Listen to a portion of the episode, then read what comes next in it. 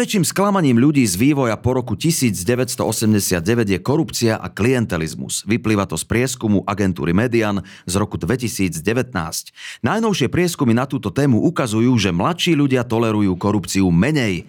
Zmena však prichádza pomaly a drvivá väčšina Slovákov a Sloveniek sa ani v slobodnom svete nepostaví ani drobnému neférovému správaniu, keď je jeho svetkom. Dnes nebudeme rozoberať korupčné kauzy, ale pri príležitosti výročia Nežnej revolúcie sa pobavíme o tom, prečo sme voči korupcii stále pomerne nežní a koľko rokov ešte musí ubehnúť, kým doženieme vyspelé demokracie. Pýtať sa budem opäť šéfky boja proti korupcii na Slovensku Zuzany Petkovej. Zuzana, vítaj, ahoj. Ahoj, ďakujem. Často sa hovorí, že dôvod, prečo je u nás toľko korupcie, je, že sme tu mali iný režim a naša demokracia je e, pomerne mladá, e, má tesne po 30 Tak e, je to podľa teba tak, Zuzka, alebo je to výhovorka?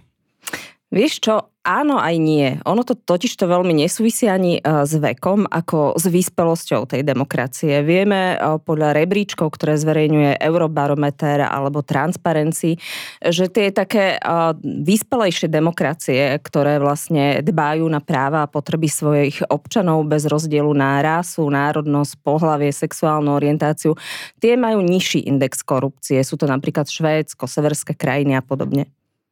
Ja si pamätám, že za socializmu platila taká veta, že kto nekradne, okráda svoju rodinu. Ako to vyzeralo v praxi? Uh, ja si to tak úplne nepamätám, lebo však obaja sme mali 14 uh, v tom novembri 89, a, ale viem z rozprávania svojich rodičov, možno starých rodičov, že to bolo tak, že keď bol niekto stavby vedúci, tak popri tom, že postavil nejakú štátnu budovu, tak si postavila aj vilku alebo chatu, rodinný mhm. domček a podobne. Uh, čiže, čiže to fungovalo asi takto, ja si myslím, že dôvodom bolo, že ten režim sám o sebe nebol spravodlivý, tak sa mnohí možno rozhodli eh, zobrať spravodlivosť do svojich rúk a vlastne eh, tie benefity a bonusy, ktoré si mysleli, že mali dostať, si ako keby pre seba ukradnúť. Dobre, tak eh, máme 33 rokov od Nežnej revolúcie. Myslíš si, že toto pravidlo, táto veta platí až doteraz? Pre niektorých áno, ty si už spomínal, že vlastne tí mladší ľudia eh, tolerujú tú korupciu menej, čo je, dá sa povedať, je dobrá správa, že tie mladé generácie pochopili, že tým, že uh, vlastne korumpuješ alebo že sa snažíš pre seba získavať nejakú neférovú výhodu, v podstate Aha. robíš uh, zle sebe, spoločnosti, svojmu okoliu a do budúcnosti aj svojim deťom.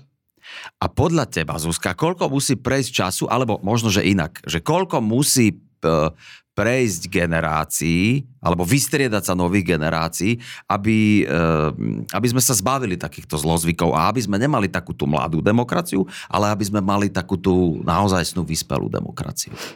Vieš, čo to je veľmi ťažká otázka, ale no, ja si... preto som ju položil tebe.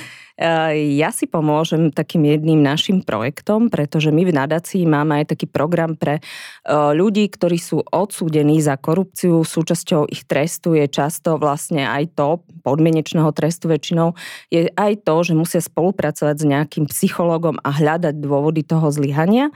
U nás je to eh, psychologičkou Zuzana Vasičák Očenášová a ona pri rozhovoroch s týmito ľuďmi zistila, že tým ľuďom mnohokrát chýba seba úcta. Chýba im niečo také ako, alebo naopak majú pocit, že, sú, že boli ohrození, ja neviem, na živote, že mali, dajme tomu, niekoho blízkeho alebo dieťa v nemocnici, báli sa, že nedostane adekvátnu zdravotnú starostlivosť, ak nedajú úplatok. Čiže ja si myslím, že vlastne je to taký komplexný problém. Keď budeme krajinou, mhm. kde školy budú vychovávať sebavedomých mladých ľudí s hodnotami, keď budeme nemať kvalitné zdravotníctvo, školstvo, keď budeme voliť politikov, ktorí nebudú prinášať len populizmus, ale aj kon- konkrétne riešenia problémov, tak vtedy budeme vedieť aj odolávať korupcii. Vy ste e, v nadácii Zastavme korupciu robili taký prieskum o tom, ako veľmi e, ľudia tolerujú malé podvody. A výsledok bol, že malé podvody sa tolerujú vo veľkom. E, prečo ste sa tomu venovali? Je, je dôležité, že, že, či sa dejú malé podvody, alebo, alebo kde sa dejú veľké podvody? Ako to je? No, lebo tam to všetko začína. Vieš, keď si tolerantný voči tomu, že, ťa, že sa niekto predbehne v rade, a, tak potom dokážeš privrieť oči, aj keď vidíš, že, a, že niekto korumpuje, alebo že sa nejaký podvod deje, ktorý povieš si, netýka sa ma to, ak nie je to moja vec, nebudem to riešiť. A, Takže, takže preto si všímame aj tie malé podvody, nie len uh, veľké štátne tendre a, a rozkrádačky, ja neviem, uh, typu, aké sa diali pri Mečarovej privatizácii a podobne. Dobre, a v tých vyspelých krajinách, kde je teda tá demokracia už, e, dajme tomu, taká staršia, tak tam je to ako? A mne raz jeden kamarát hovoril, že bol, študoval vo Švédsku a popri tom si privyrábal v jednej firme.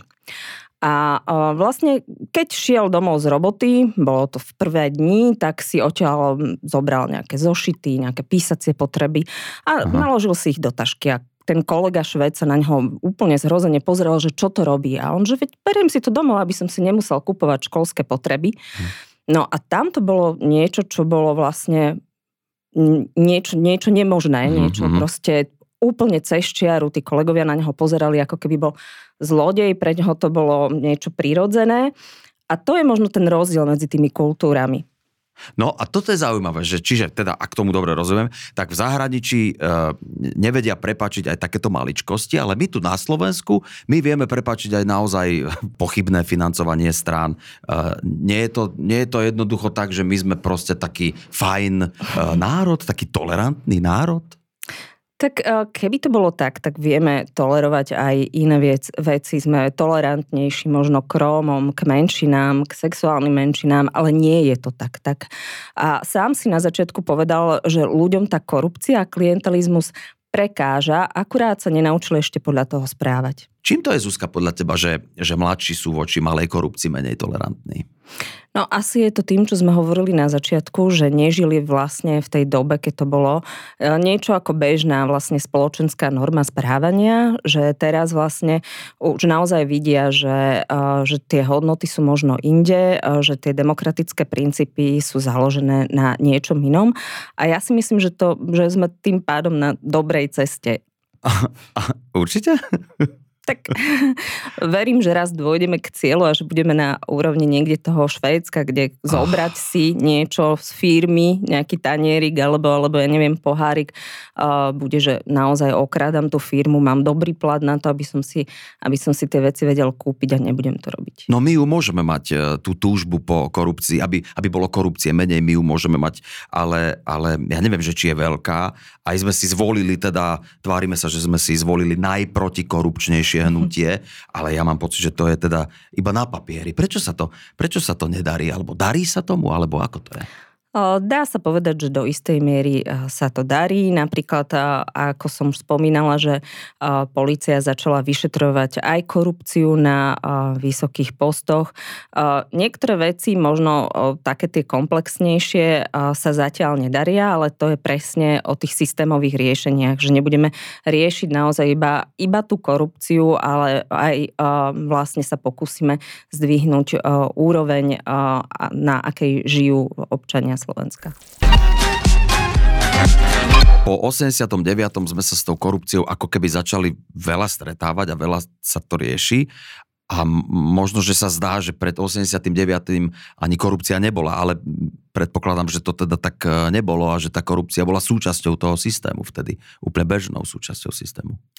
Ona určite bežnou súčasťou systému bola, ale nemal si tu napríklad slobodné e, médiá, nemal si tu takých investigatívnych novinárov, ktorí by odhalovali e, korupčné škandály. Ak ich aj odhalili, tak mnohokrát sa e, kvôli cenzúre nedostali na stránky novín.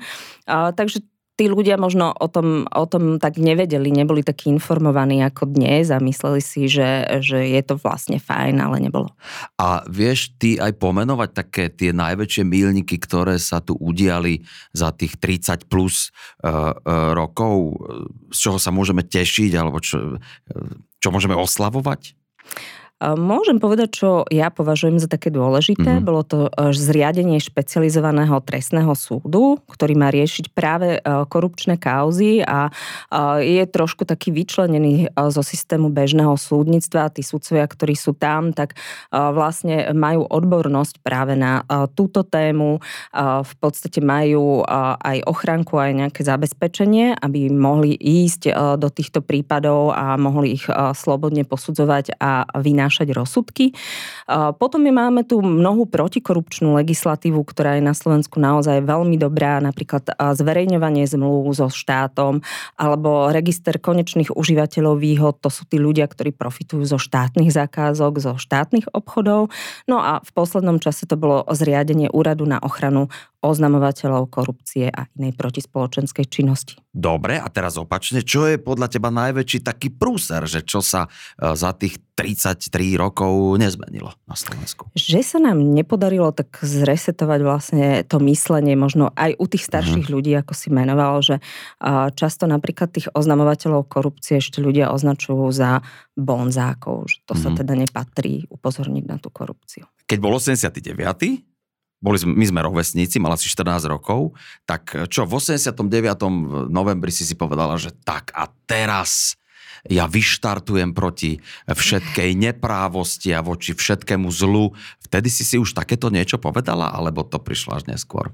Vieš čo, vtedy som chcela byť spisovateľka. A ja som do, mohla som ti aj trošku tak fúšovať do remesla, lebo hlásila som sa aj na scenaristiku. Mm-hmm. A nejak som si potom vybrala tú žurnalistiku, skončila som pri tom, takže to rozhodnutie prišlo možno až neskôr. Ale myslím si, že takéto, um, um, takéto, taká tá vášeň, takéto nadšenie pre spravodlivosť, uh, že tu som mala nejako tak vždy.